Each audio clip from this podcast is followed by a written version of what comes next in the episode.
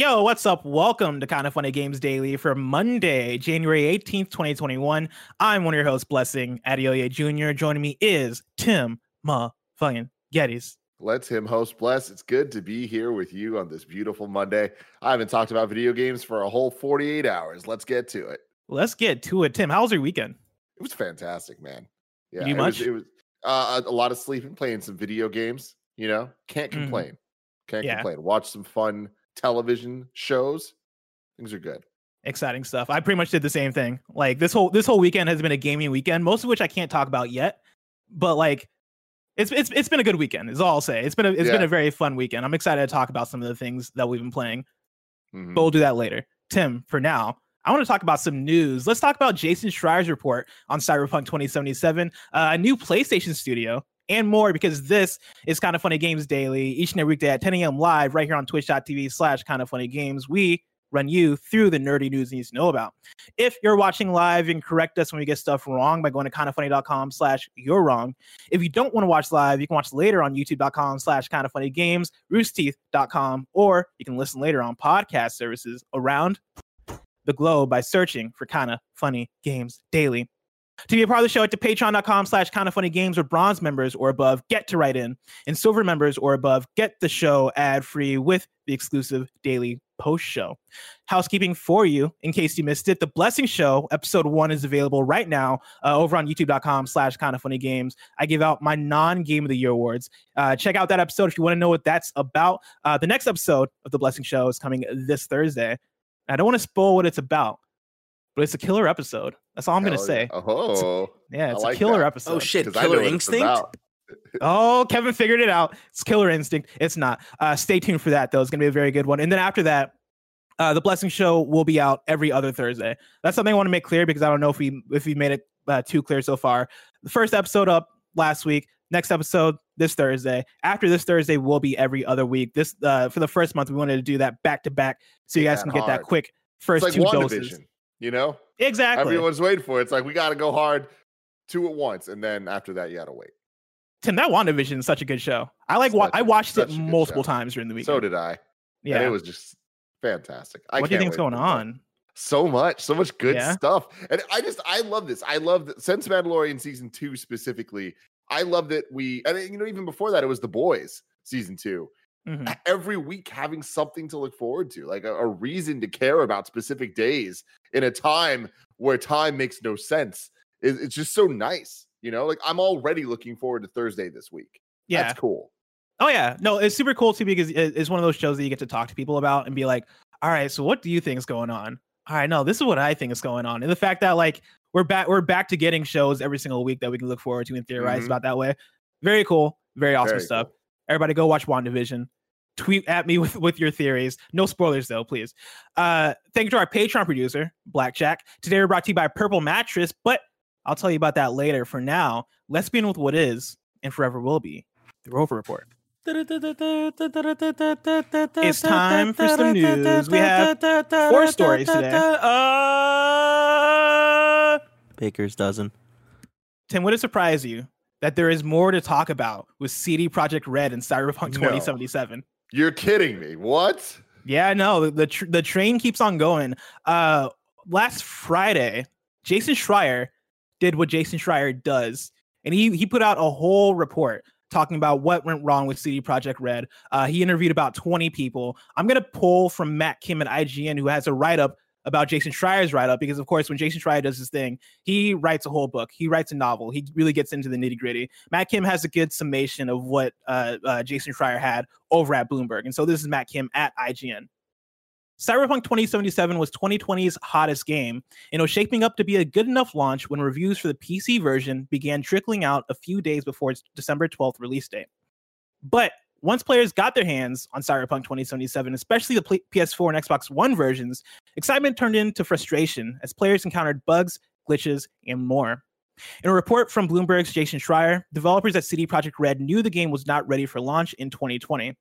According to one developer, quote, they expected the game to be ready in 2022, based on the progress the team was making back in 2019. Beyond just bugs and glitches, Cyberpunk, Cyberpunk's overall performance and playability on consoles, like the base PS4 and Xbox One, have been reviled. IGN gave the console versions of Cyberpunk 2077 specifically a 4 in its review. One hurdle was that the developers tried to develop the engine and game simultaneously. A decision one developer on Cyberpunk says was like, quote, trying to drive a train while the tracks are being laid in front of you at the same time, according to Bloomberg. Cyberpunk 2077's console versions, not the PC version, have been hammered by players for, for glitches and bugs. Some bugs, which are game breaking and end up crashing the entire game, or sometimes the system is being played on. And I want to put a pause there because I also want to acknowledge the PC version does have its fair share of bugs also. Um, but the console versions definitely have way more issues than the PC version. Back to the article. Developers seemingly pushed through challenges by believing they could overcome these obstacles themselves, similar to the infamous Bioware magic, but Cyberpunk 2077 was also developed through periods of intense crunch. In a follow-up follow-up tweet, Schreier claims that despite promises from management that crunch would not be required, some managers guilted employees into working more hours by saying other employees will work longer to pick up the slack. Salaries were also reportedly low, with one junior programmer making around $700 a month. As for why early previews of Cyberpunk 2077 demo to the public at events like E3 2019 looked better than the final product, that's because the demo was entirely fake, according to the report. Neither code nor the gameplay was finalized when the demo was made, and months spent working on a fake demo took away from developing the full game.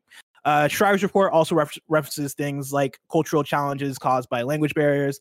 Uh, there's this whole double dip release strategy that the studio wanted to go for, where uh, the game obviously was meant to come out in spring. Uh, the reason why, but one reason why they wanted it to come out in spring was so that they could release on current, I guess now last gen consoles, and then release again on next gen consoles and have that double dip by having both those console versions uh, out obviously game got delayed and so that didn't happen happen the exact way they wanted it to even though we still have next gen versions uh, coming scheduled later this year uh, and then another thing that the Schreier report references is the fact that the game was announced in 2012 but apparently full development didn't start until late 2016 tim where do you stand with all this I mean, look, there's so at this point, like, where do I stand with like one of the most complicated? Just like, there's so many different facets that go into this, right?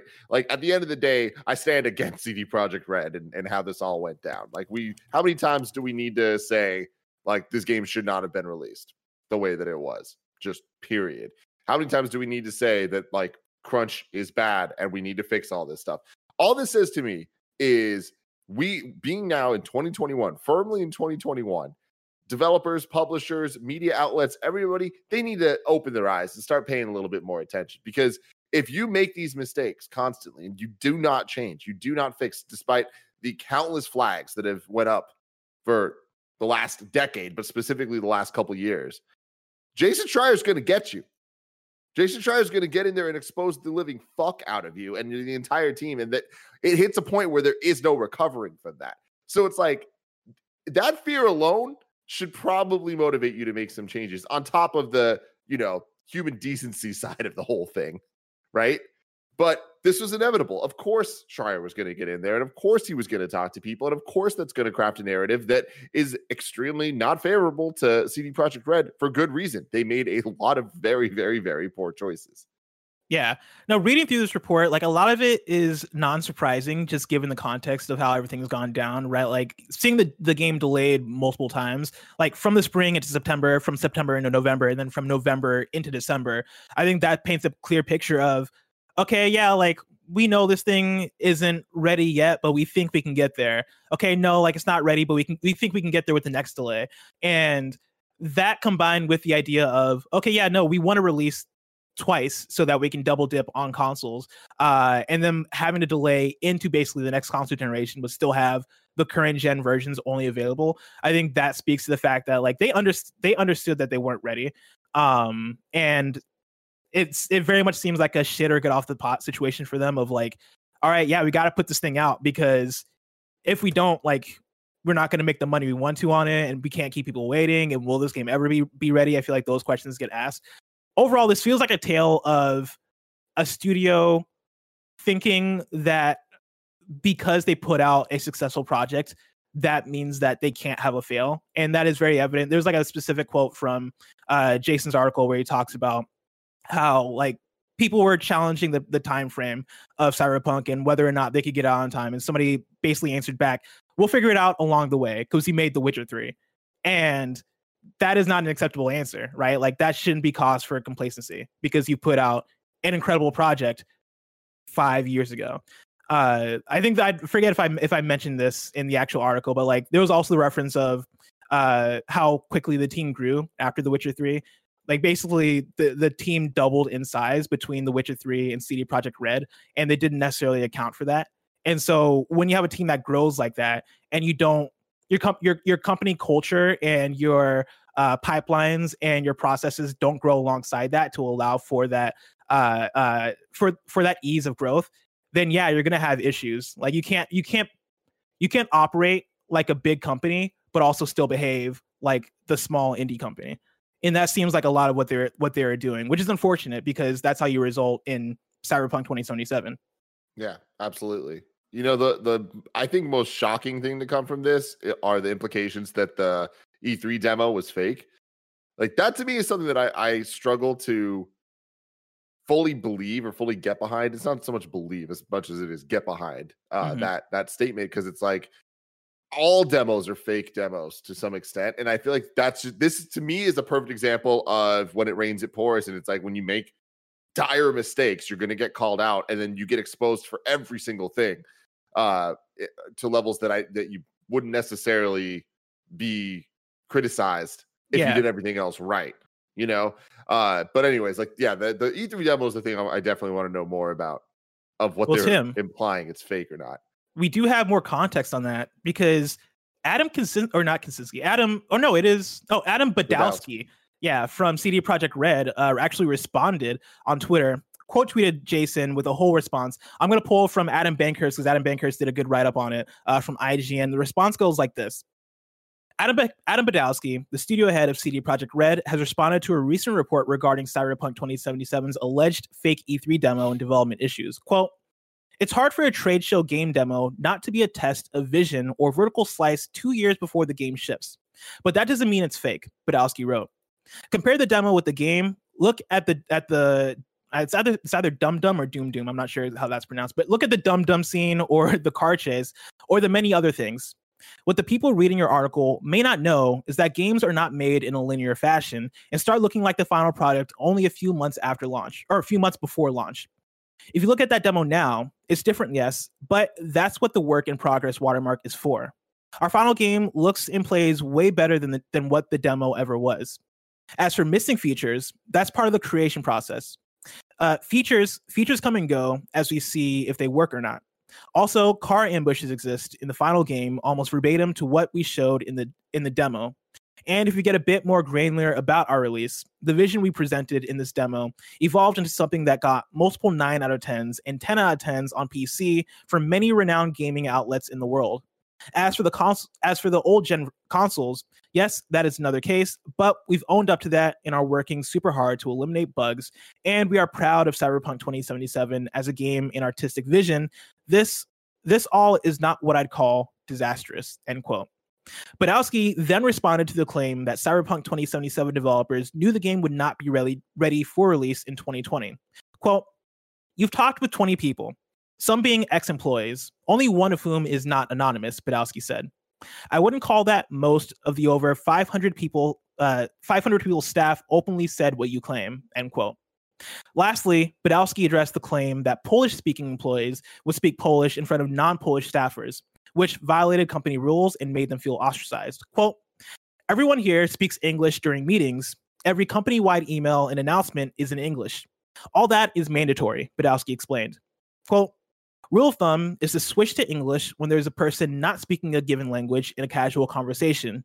It is, however, pretty normal for Germans speaking German, Poles speaking Polish, Spaniards speaking Spanish, etc., when there's no one else around. We're working with we're working in a multicultural environment if the question is if it's hard to move to another country, sometimes culture, and work and live there, then the answer is yes. But that's universal to every company all over the world, and we're doing what we can to ease that transition. Tim, how does that response sit with you? Dude, I mean, it's horrible. Like, we're just at this point where it's like, no matter what anybody says it's going to get picked apart and the the opposing side is just going to look at it and only respond to the things they want to respond to and not respond to the other stuff so much is being thrown out here and so much is being exposed that it's like there's no no matter what way you cut this language conversation it's icky Yeah. like whoever's getting called out about what side of it it's like this is just it's dirty. It's like i just don't like where we're at with all of this and obviously there's some clear problems that need to be addressed and fixed and changed. I think at some point this just like there's a airing of grievances that's like how where are we going to stop this? And the answer is it's not going to stop. These things are going to keep happening and the more that they that cd projekt red replies leaving themselves open for even more criticism it's like oh man you know like Yeah. him calling out the the the people that they actually talked to the 20 people you know the, the only ones not anonymous and all that stuff it's like look those are all facts in the same way that jason talking to these people those are facts it's on people to take what they want from those facts but guess what when you have to like defend yourself with that shit it doesn't make you look good Yeah. No, I, I this statement is a, a bit weird to me also because it is very much picking and choosing what it wants wants to respond respond to. And like I get it, right? Like if if if I'm the person, right, that like is is getting rigged over the coals and like people have all these things to say and I'm looking I'm I'm looking at this huge conversation going on and all of it is basically looking bad in my favor, but people are throwing in certain trinkets or certain tidbits that are like, wait, no, I can defend that. Or no, wait, no, I can comment on that. Like that didn't happen in that way.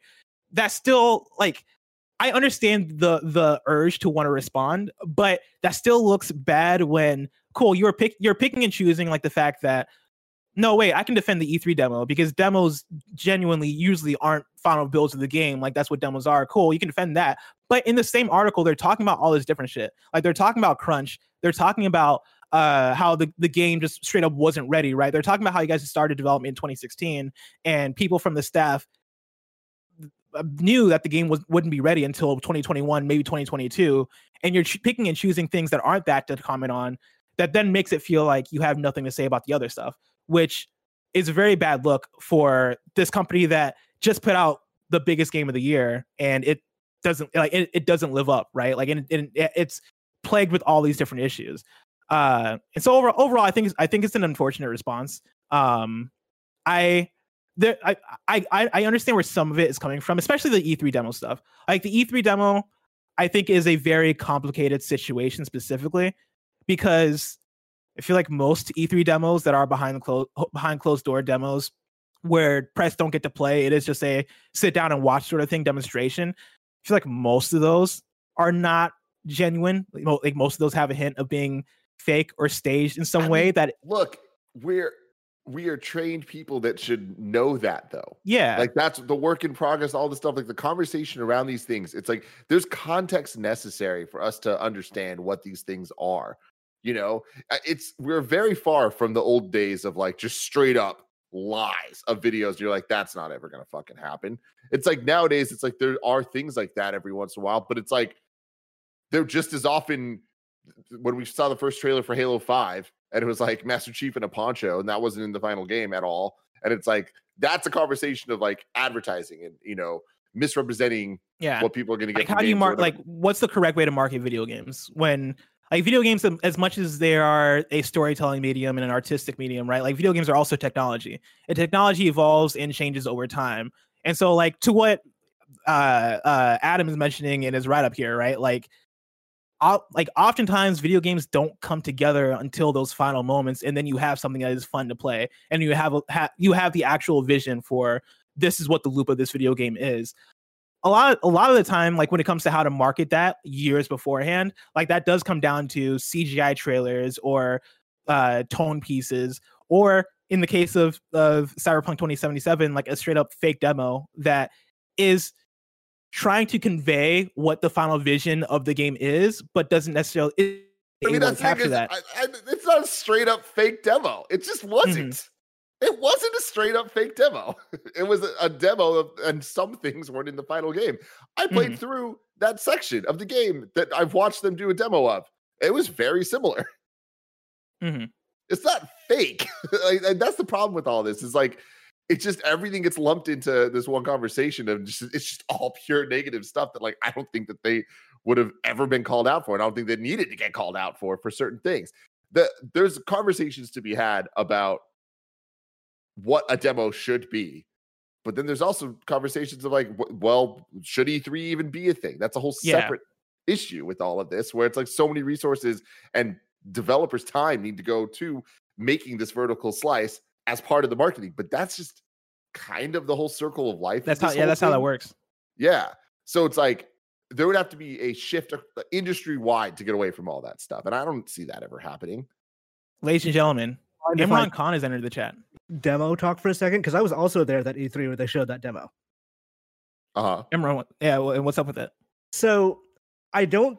Tim is right. It was not a fake demo. Like literally, at one point it crashed, which yeah. I guess is more real than anything else. I think it probably could have shown. But yeah, that was not a fake demo. But I do think journalists need to make it clear when they're watching that sort of thing. Hey, we didn't play any of this. We also don't know like whether this demo will be representative of the final game. And I think that's the important takeaway of like fake demo, real demo, whatever. At the end of the day, there was stuff in there that didn't make it, and people the consumer needs to be better informed of the fact that this is not a vertical slice of the game this is made for e3 this is like not uh not a final piece of the video game.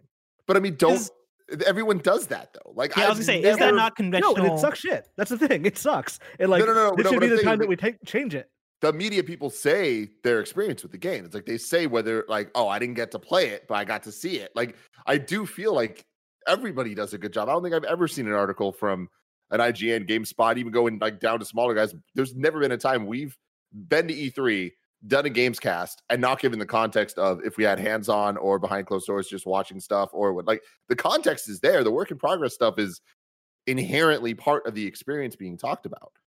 I think it's you're right. It is inherently part of the experience, but I don't think it's people are doing a good enough job of like making that clear. Like I went back and read a bunch of those previews based on like reading Jason's story. I don't think like even at Game Informer we did a very good job of saying, "Oh yeah, this is just like a a possible look of what the game is going to look like. It's not going to be the actual like thing." And even I had an interview with CD Projekt Red that year where they're like, "Oh yeah, this is definitely going to be on PS4 and Xbox One, no problem." Mm-hmm. Yeah, I, we should have pushed back on that. Like because even from that demo that they showed us, no, it's not going to be obviously good on those consoles. I I think they're just the audience believes marketing to be a real thing, like a very but representative how, of what the how, game is. How much of that is on the, the developer versus like the audience and folks in media, though? Because I feel like for me, as somebody who pays attention, for me, that's I feel like that's conventional knowledge in terms of I remember in, in 2019 in the E3s in which they demoed uh, behind the closed doors of CD of uh, Cyberpunk 2077. I remember listening to podcasts of people talking about, oh yeah, like they sat us down. I didn't get to play it, but I watched 40 minutes of them playing it, and it looked incredible. I feel like for me as a as a podcast listener or as a reader, that is enough for me to go, okay, cool. CD Projekt Red is showing these folks a thing.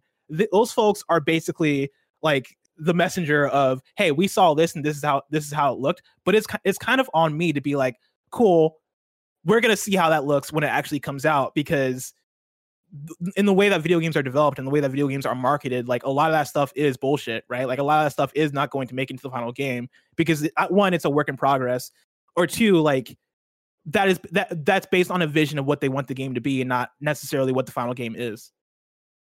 I think publishers know what marketing works and what doesn't and if they didn't know then they would have wouldn't have tried to hide that old version of the consoles.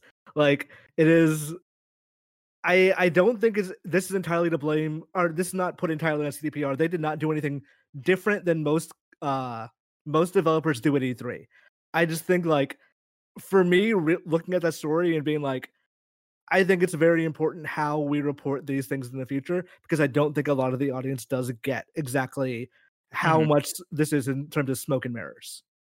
Mm. Yeah, like I think for for me, the marketing of Cyberpunk 2077 didn't get egregious until this year, specifically like in the way they handled the review process. You know, like I, I think the like from how marketing of video games is typically done, I feel like CD Projekt Red pretty much followed the motions of, hey, yeah, like Here's the behind the closed doors. Okay, here's the gameplay demo for people to watch. All right, here's your here's your trailers. Here's the the uh, preview that we did in June 2021 or 2020 that I that I went to. Right, that had to be done a certain way because of COVID and all that. Uh, and that felt like it was following the motions pretty typically. Well, But the fact that one major thing, what's that? which was the the E3 hands-on circuit of yes, console versions and everything of people actually being able to play it in a broader sense instead of just like the random people playing using their uh the GeForce stream stuff. Exactly. And that and that and that gets so difficult because the the situation we're in in the world, right? Like they don't nec- they, they they didn't necessarily have an opportunity to to make that happen. Granted, I don't even I think even without COVID in a world where the where uh, Cyberpunk was still it, it's a tough it's a tough conversation because without COVID maybe Cyberpunk plays better because that didn't affect their development as much. But in theory, right, like even without COVID, if Cyberpunk is still the way it is today on console, I don't think we, we would have played that anyway. Like I don't think we anybody would have gotten their hands on console versions until they were actually out. Um, and I think that is the most egregious thing about the marketing of Cyberpunk 2077. Like nobody got their hands on console versions until the game was actually out, which means that people are playing versions that aren't reviewed, aren't previewed, and are broken, which is the- straight up mismarketing. The worst thing about that is it was a bet- ultimate betrayal of trust there because there there was the assumption of like CD Projekt Red has this. Like the, give them the benefit of the doubt because the, these games are going to come out and they're going to work. And then they came out and they didn't work. And it's like well that then now you totally fucked the whole system up because you should have done this correctly because why why would we expect that they wouldn't do it right based on their prior track record? Yeah. but then now it's like, well, your track record is now this. So next time we're all going to know what Yeah. to look for and what, you know, not to get excited about. I do think there was also like they kind of straight up lied in that apology, and that's that's a problem that they have not come out because they said console codes came out on the eighth, which I don't know where they. I don't came know out to. anybody who got console Yeah, codes on I, the but like no one I've ever talked to has said they got No console one. codes. No on the like one. even even Yeah. at launch, I don't know anybody who got console codes. Maybe that happened, Straight but I don't. Yeah, I don't recall anybody talking about ever getting console codes for that game. And like we know enough people, there are enough people within the circles of circles around us that like we would have heard that. And Yeah, like we didn't no get one. any.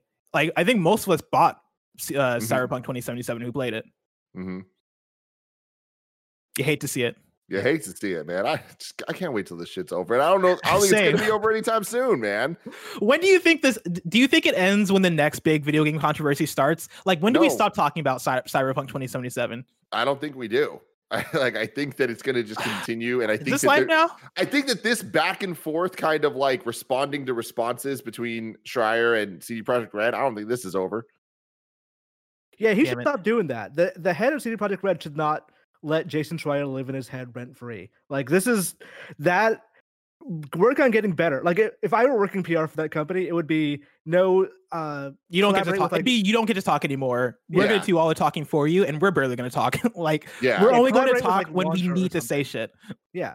Make make a point of this is how we're doing better, not just like no no you were wrong about the language thing. Which to be clear, the language thing was super dumb on on like the story's part. That should not have been included. But like the Totally. Like that's the problem Yeah. with all of this. It's like it's just it's at some point it just becomes noise and it just like it is inviting people to respond to the wrong things and then you're able to be like, "Well, you didn't respond to this, you responded to that." It's like, "Oh, why are we talking about all this in the same conversation?"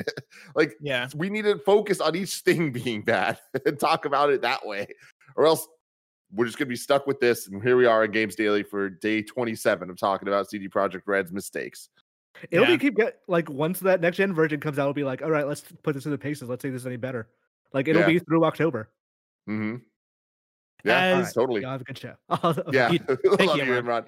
Imran. uh, to put it to put a stamp on this conversation, uh, this morning Jason Schreier put out another article um, on oh on Kotaku. No, this is this is an old article. Never mind. He did not put out another article. This is an old article that Jason Schreier tweeted uh, about Rockstar and about how they've made big cultural changes 18 months after Red Dead Redemption 2. Uh, this article is from it looks like April 15th, 2020. You can go read it if you want, but basically it's talking about how because because of uh how crunch was exposed and all these different things uh, over at Rockstar, they were they were kind of forced into making their own big cultural changes and now culture is looking a lot better over there. Um I'm going to make that required reading it's like a it's like required old reading, but required reading nonetheless because I think it gives it gives us like a look inside. This is why some of these stories are necessary, right? To like expose some of this shit. I'm I'm I'm with the idea of there is like a lot of noise around CD Projekt Red right now because there's so much shit being picked apart and being looked into, and I feel like it's creating this big old noise bubble around actual issues that are over there. But in terms of the issue of crunch, in terms of the issue issues of marketing, in terms of all that stuff, like a lot of this is necessary. And so hopefully this gets us to where we where we need to be in terms of cyberpunk as a game, and then also in terms of the industry and how we operate. Now, unfinished Absolutely, games man. shouldn't be released. Motherfuckers need to take note. Like you can't look at the last two years and keep acting the way you were. There, the changes needed to happen yesterday, and if they if these no matter how big or small a team you are if you're not looking at all this stuff and adjusting and fixing the problems that exist you're fucked 100 good reason tim let's talk about some good news story number Please. two what's up with sony's mysterious new studio this is from this ali cool. jones at games radar Sony's mysterious San Diego studio appears to be working on some of the company's existing franchises. As spotted on Reddit, the LinkedIn profile of one Sony veteran offers some more clues as to the existence of the team and what, what games it's focused on. The new information comes via uh, the LinkedIn profile of Michael Mumbauer, who left Sony Worldwide Studios in November 2020 after more than 13 years with the company, where he worked as a studio head and senior director of visual arts. Toward the bottom of his bio, one paragraph reads that Mumbauer's quote latest achievement is having built a brand new all-star AAA action adventure development team for PlayStation end quote which was assembled to expand upon existing franchises and craft all new stories for the next generation of gamers. The kicker is that the team is based in San Diego, where rumors of a second Sony studio distinct from Sony San Diego, I know this is confusing. Sony San Diego works on MLB The Show in those games. This is a different San Diego studio. Uh, rumors of that studio have been circulating since 2018. Sony has never officially announced a new San Diego studio, but rumors of its, of its, existence have been doing the rounds for a few years now, with some suggesting that it, that uh, it'll be taking over the development of the Uncharted series from the Last is Part 2 developer Naughty Dog. I like how that story says the Uncharted series from the Last of Us Part 2 developer instead of saying the Uncharted series from the Uncharted developer, but we get the point. Uh, exciting stuff, Tim. Oh, a new studio. Exciting. All of this to me is exciting news. A new PlayStation studio focused on AAA action adventure games. Let's go. Ex- existing franchises. I love that. I would always want some more Uncharted. You got to assume this is Uncharted. Let's take a second and get out of the obvious. Do a little exercise, bless. Could Killzone. be something else. Killzone. No, it's not Killzone. Um, I mean, I don't know what I, I don't know what else it could be, especially with that specific uh, description of a AAA action adventure franchise, right? Like existing franchise for mm-hmm. PlayStation. Out of the ones that PlayStation's ha- PlayStation has that they would want to do, I think it would be Uncharted, especially because I don't think Naughty Dog would want to continue doing Uncharted. I feel like Uncharted for Naughty Dog is a done deal and I would want Naughty Dog to work on something new and fresh. And so with that being the case, I'd say yeah, give Uncharted to Sony San Diego because I think I think there's still life in Uncharted. Uncharted is one of those series that I that they can keep churning those things out, mm-hmm. and I mm-hmm. think we'd all be fine with it because it's not like The Last of Us where The Last of Us story is so grounded and I feel like important to people meaningful. in a way that yeah, meaningful to people in a way that cool. If you're gonna do another Last of Us, that story has to feel meaningful and it has to be impeccable and it has to be worth telling.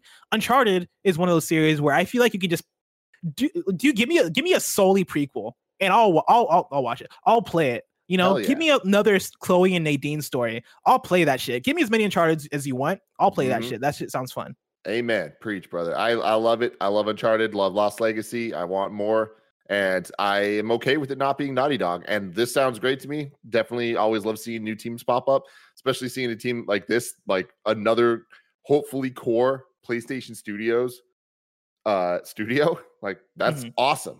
I love everything I'm hearing about this. The nanobiologist writes into patreon.com slash kind of funny games, just like you can, and says, Hi, Blessing Tim. Happy Monday. So today we got an all but confirmation that Sony has also been building uh, a new studio for their lineup. However, this one seems to be taking projects from other studios to keep them going. How successful do you think the strategy will be? Xbox has done this in the past, and it has more or less led to an overuse of their properties. While an Uncharted 5 would be interesting, wouldn't this new studio be better suited to just bringing new bring to, just bring in new, uh, more fresh and new ideas? This feels very reminiscent of the Killzone debate from last week that both solves and creates problems that the industry suffers from. Nostalgia being a key factor and never letting ideas rest. Also, why Uncharted? While I get that the series is very big, it wrapped up well enough and will not will not feel the same uh, as if Naughty Dog will make it. Thanks, the nanobiologist. Tim, how successful do you think the strategy will be?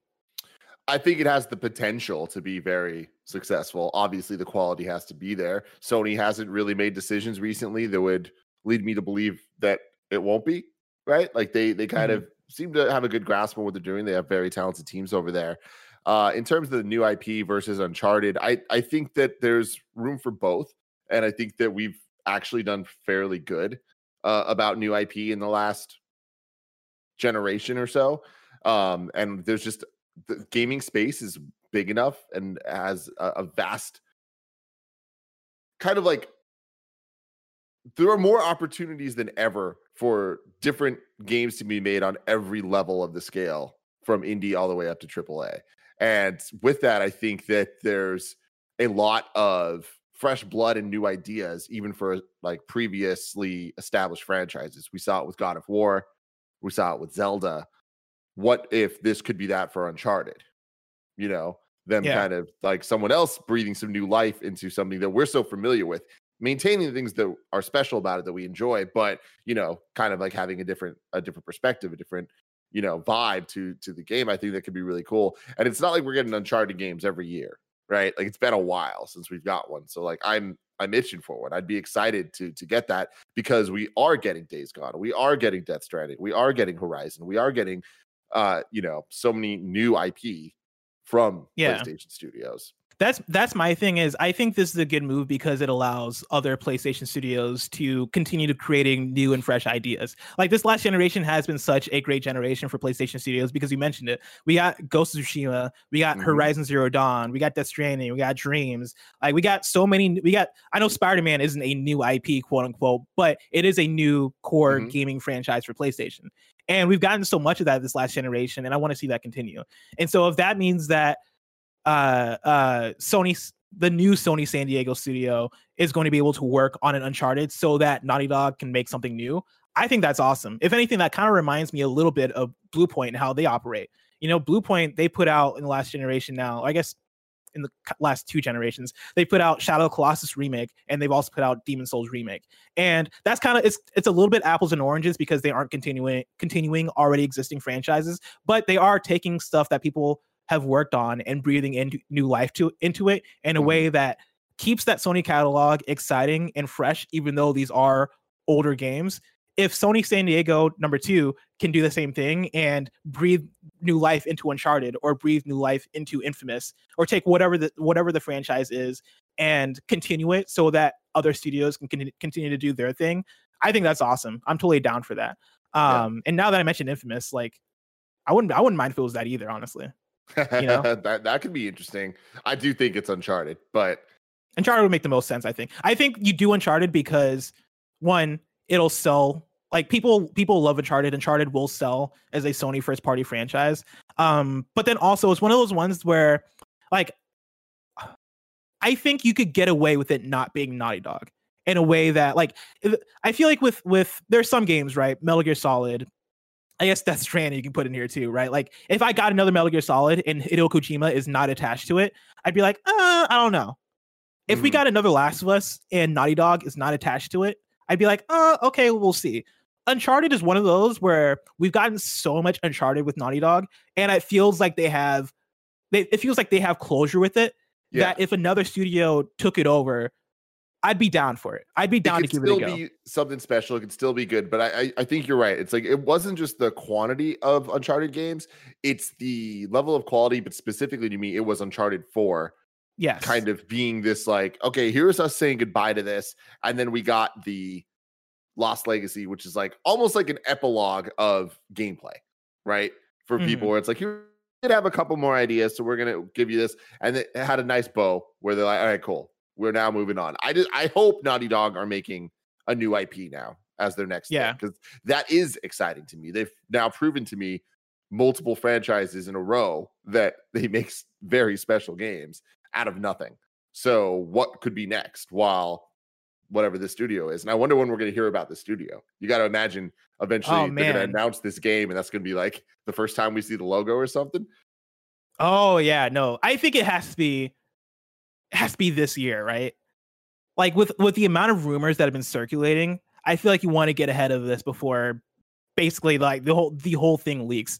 And so I feel like if I was Sony, I'd be like, okay, we got to announce this sooner than later. Uh, and this game, I'd imagine, is not like too far away. If this if this studio if this studio has existed for a couple of years already, like say this game Uh-huh. is a 2022 or a 2023 game, you could you could announce it this year and get away with it and get people hyped about that. I don't know. I mean, we'll see, but like, I, I'm really interested on Gamescast. I imagine next week, it, it might be a week after that. We, we're going to do our predictions for 2021. And I was thinking about this a couple nights ago. Like, we're in a weird place right now where, unlike last year, where it's like, oh man, the PS5 and Xbox uh, Series X and S need to be revealed soon. And it was like, will it be March? Will it be April? Will it be, you know, just kind of kept going on. And then you know, Corona and E3 went away and all that, you know, blah, blah, blah. Where we're at right now, looking at 2021, it's like, what's the next time? We got Resident Evil Showcase this week, hmm but then what? like, Tim, what's no going on? we're looking forward to. What's going on with Nintendo Directs? It's a good fucking question. I feel like it's been such a long time since, since we've gotten a proper Nintendo Direct. yeah. Have we gotten one within like like aside from the partner showcases and the Smash Mm-mm. Brothers stuff and like specific ones? Have we gotten a Nintendo Direct like a like a We, like a basic ass? Here's a bunch of different games. Like, have we gotten that within the last like year? I want to say September 2019 was the last real proper Nintendo Direct.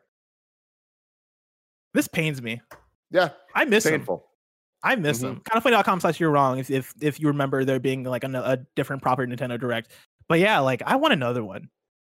Cause like I, I, I do too. I, want to know what Nintendo's doing. I want to know what they're working on. What the hell are they doing? We'll see eventually, maybe. I don't know. Like we actually went all of last year and we had Animal Crossing and then Paper Mario, and Yeah, that was and it. 3D Now it's like we got oh, and then 3D All Stars, yeah. yeah. And then now we got uh Mario 3D World, Bowser's Fury coming out soon. Then we got new Pokemon Snap. But then it's like Yeah. it is And I- the 25th anniversary of Pokemon, so I think we're gonna get some more Pokemon stuff soon. Yeah. I don't There's know. got to be a Pokemon game this fall. You imagine. yeah. Will it be Diamond and Pearl remakes? We'll have to wait and see. Tim, speaking of Mhm. new game studio, story number three Ninja Gaiden's uh, Tomonobu Itagaki es- establishes a new studio. This is from Marie Dealessandri at gamesindustry.biz. Itagaki. Dead. Ita- wait, what was that? Itagaki. Itagaki. Yeah. Uh, Dead or Alive and Ninja Gaiden director Tomonobu Itagaki uh, announced the creation of his new studio, Itagaki Games. He made the Mm. announcement on his Facebook Facebook page, sharing previously unpublished extracts of an interview he did with Bloomberg. He explained that he's been teaching game development for the past four years, but now wants to make games again and just established a company for that purpose. He didn't reveal much details about his new studio, apart from clarifying that it's completely separate from previous employers, Tecmo and Devil's Third developer Valhalla. Considering Itagaki's close links with Microsoft, his Ninja Gaiden games were Xbox exclusives. Bloomberg asked him how he'd react if he was approached to become a Microsoft studio. He replied, quote, if they reach out to me, it will be an honor for me. End quote. Tim, could a new Microsoft studio be in the works? Hey, look, man. I think that'd be interesting. I think X, I, I mean I've always kind of associated his games with Xbox anyways, just from the Dead or Alive perspective and um Ninja Gaiden. What was Dead or in those days. Alive an Xbox exclusive game at one point? Dead or or- Alive 3 was a Xbox exclusive. At- Okay. At, at least timed exclusive. Because I remember it was like it was a launch game, if I remember correctly. Or at least Okay. early. I remember I, I remember vividly as a kid playing Dead or Alive at a friend's house who had Mm-hmm. an Xbox. And that was like my first interaction with it. And I hadn't thought about it since then. Um like I haven't thought about it like super often since then. Uh and so I never like even knew like was Dead or Alive tied to Xbox specifically. uh my my main character that I played in Dead or Alive 3 was uh the dude. Was it the old dude? his- No, no, no. Because that was the one I played. I like the old guy. I like I like Zack. Zack was the black dude, and he. My favorite thing about him is like way too many times he'd say, "It's bitchin'." Oh, that's awesome. I was like, that is the most ridiculous thing to say in a fight ever. Real quick tangent. Bless, have you Yeah. ever seen the Dead or Alive movie? No, I didn't know there was a Dead or Alive movie. Okay, there is a Dead or Alive movie. It was made by Uwe Boll. So it's like the dude that makes all the really, really, really bad video game movies. Like Yeah. it is like it's bad. It's trash level bad. Uh, it has Suki from Too Fast, Too Furious as uh, Kasumi, and uh, it has That's the- awesome. a cast that looks identical to like they kind of nailed casting for everyone, which is really fun. But my favorite thing about the movie is they found a way to actually have health bars. Like they had an awesome. excuse to have health bars for the fights. So as Mhm. they would hit each other, they they were like injected with like It some was- biometric whatever. It was nano. I want to watch this. It was nanomachine shit. Yeah. And like they'd fight with the health bars and stuff. And like I enjoyed the shit out of the movie. It is utter trash. But Tim, like they like- like did a good job of making it a video game. One day we're gonna run out of ideas for in review, and I would like to pitch bad video game movies in review. What if I told you I've already looked into it and there Oh are way God. more than you expect? There are hundreds, it feels like. Like there's a Wikipedia list of so many movies, and I'm just like, I just want to watch Mario. Dude, I would be super into that. We could like it, it- you could do like a Patreon vote. What are the 20 movies or like the 10 movies that we gotta watch for bad video game movies and review? I feel like there's a way to do it. Oh man. But God, that'd be a great one. The, the one thing I remember about Dead or Alive was that it was the first, it was my first encounter with a fighting game that had like the tag in moves where you would you like you do two on two fights, like the tag team fights, and in the middle of a combo, you would tag in your partner and they'd come out of nowhere, like hop from the ceiling and like yeah, stomp yeah, yeah. On your opponent. That shit was fucking tight. I know like really, Dead, really I, I know cool. Tekken Tag Tournament probably did it first, but like Dead or Alive was my, was my first time with that type of shit in it, and I was like, I was sold. I was like, this is fucking phenomenal. I was all about it.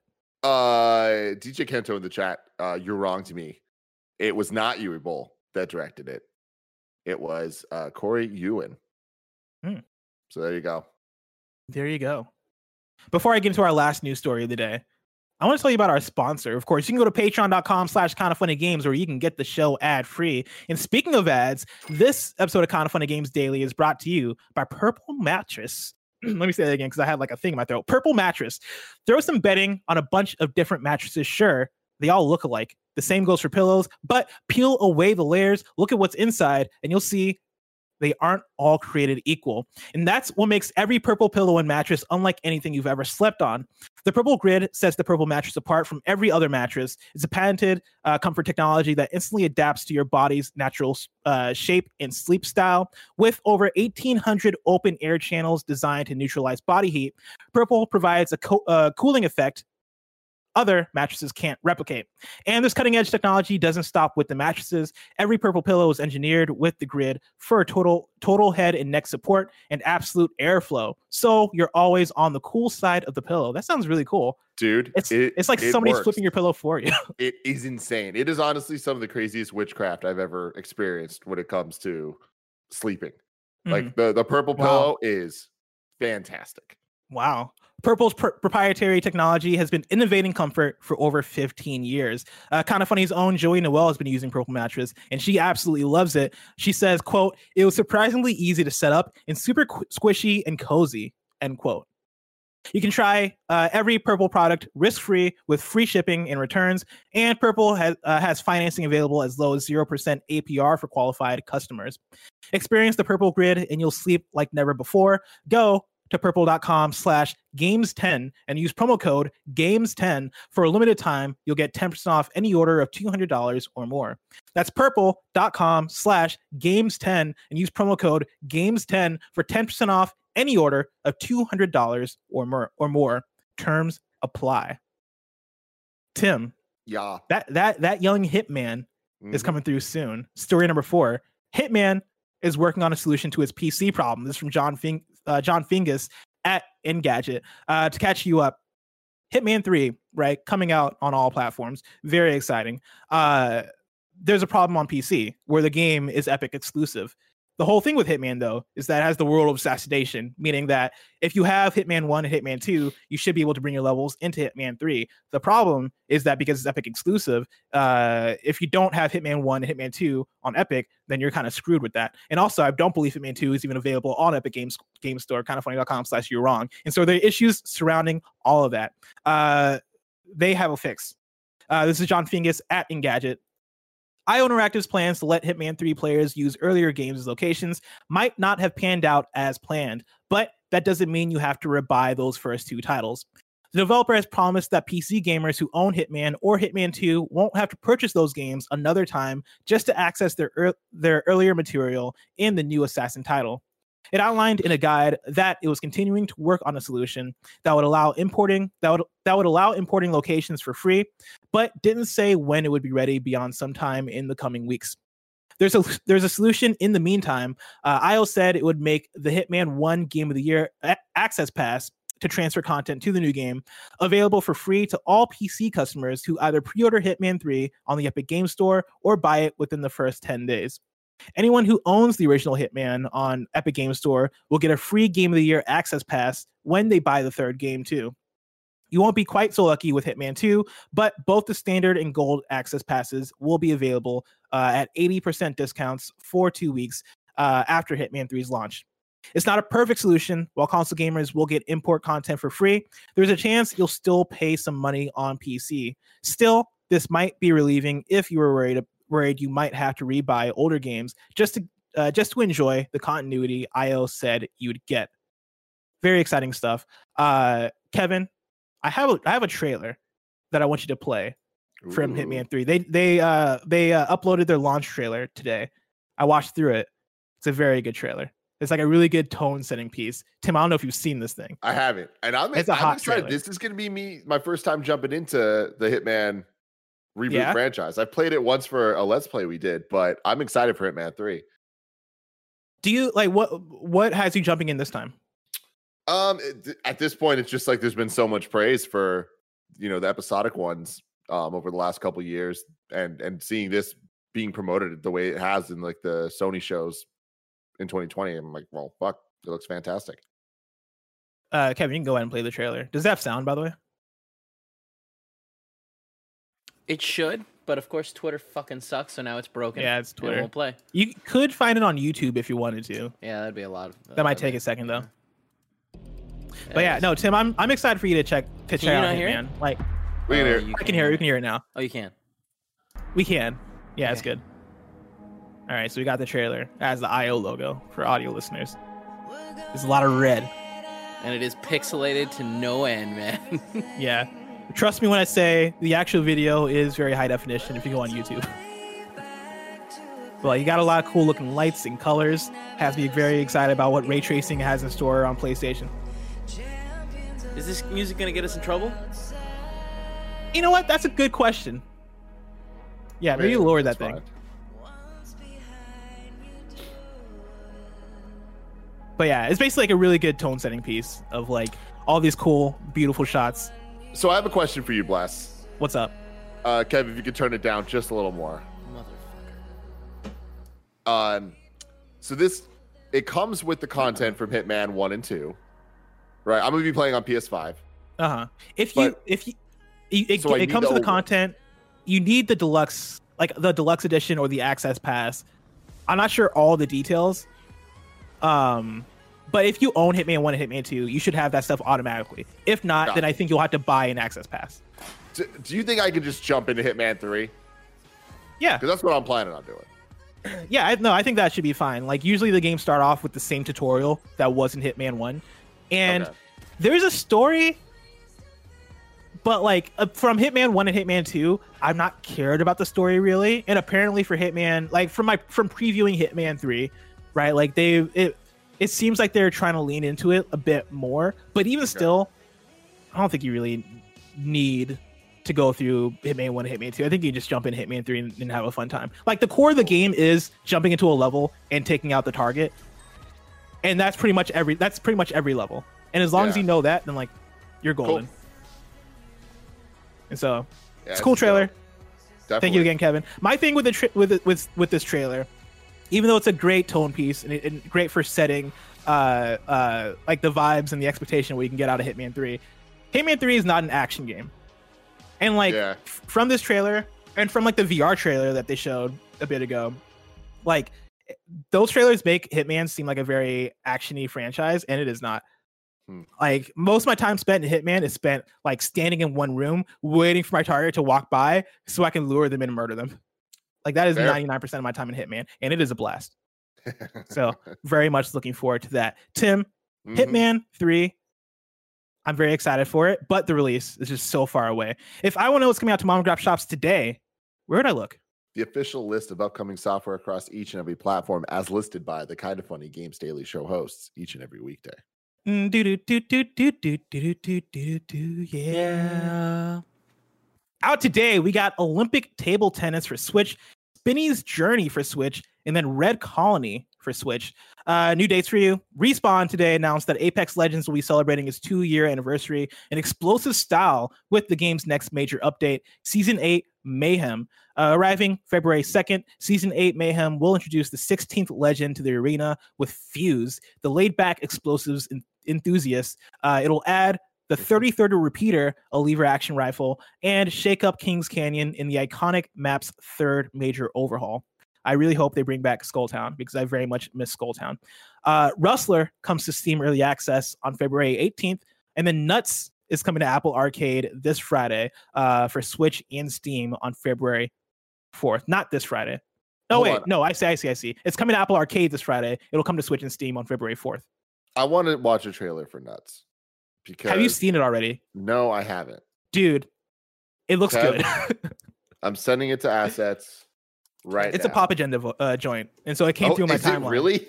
Yeah, That's really it came through my timeline, and I was like, "This looks like a fun time." But yeah, so here we go. Nuts. Really cool art style. You made it. Uh, For audio listeners, it's like Nina. a very minimalist, like completely. Uh, it has like, I guess monotones or dual tones in like the color Your schemes, and so like. We just like need a close-up there's like orange and blue in that fills the screen right now. I'm sure I'm doing a bad job of describing this, but trust me when I say it looks good. Yeah, audio listeners, come check it out. He's doing a terrible job. This Yeah, just cool. watch it. I'm doing a terrible job of describing this. Looks like he goes a little further. Can you follow him all the way? Hey, It looks like a you know how minimalistic our Firewatch seems to be almost. It does. That's exactly With what I was squirrels. thinking. It's weird, Yeah. right? This looks very much like Firewatch, actually. Now that I'm watching this for the second time. Is it gonna get This scary? looks nuts. What the? Is that what I think it is? TNT. Why would a squirrel stash dynamite? And Okay, this is 100% Firewatch. What the ever with loving hell squirrels. Or the happening, but there were squirrels. Dude, what the hell? That actually looks really dope. Yeah. No, that's what I'm saying. what like, I'm very excited to try up that out. It's like, what the fuck are these squirrels doing? Let's let's figure it out. Let's take some pictures. very excited for it. Uh, Tim, Mm-hmm. we did a good job this episode of asking questions during the show, and so we don't have any any questions for uh, viewer mail. And so I'm gonna get straight into the squad up. Gary writes in.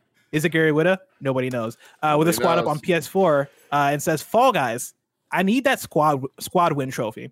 Uh, I'm, I'm also up for some squadrons in VR, Ghost Legends, and Fortnite. I, I live in Bangkok, a 12 hour difference from Eastern Standard Time, but I game at all hours, so hit me up. If you want to play with Gary, Gary's on PS4 with the username G Blaster. That is G B L A S T R. G Blaster. Hit up Gary. Have a good time in that fall, guys. Now it's time for kindafunny.com slash you're wrong. Rewrite and let us know what we got wrong as we got it wrong.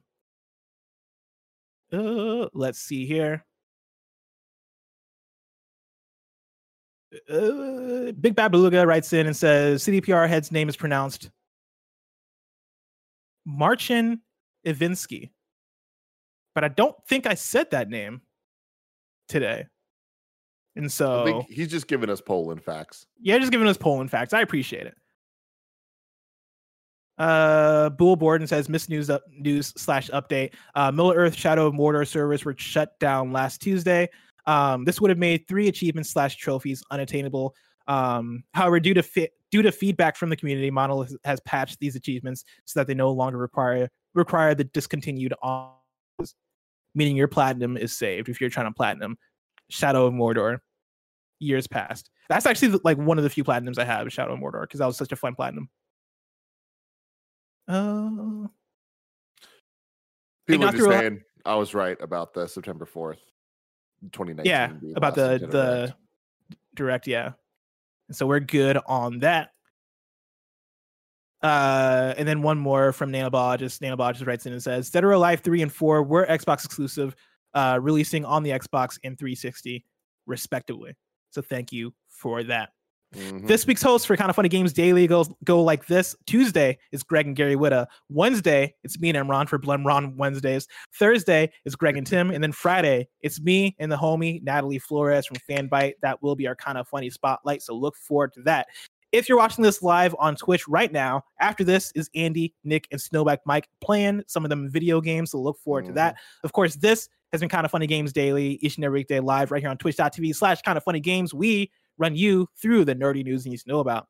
We have a Patreon post show for those that are subbed at the silver level of patreon.com slash kind of funny games. So stick around for that. Otherwise, until next time, game daily.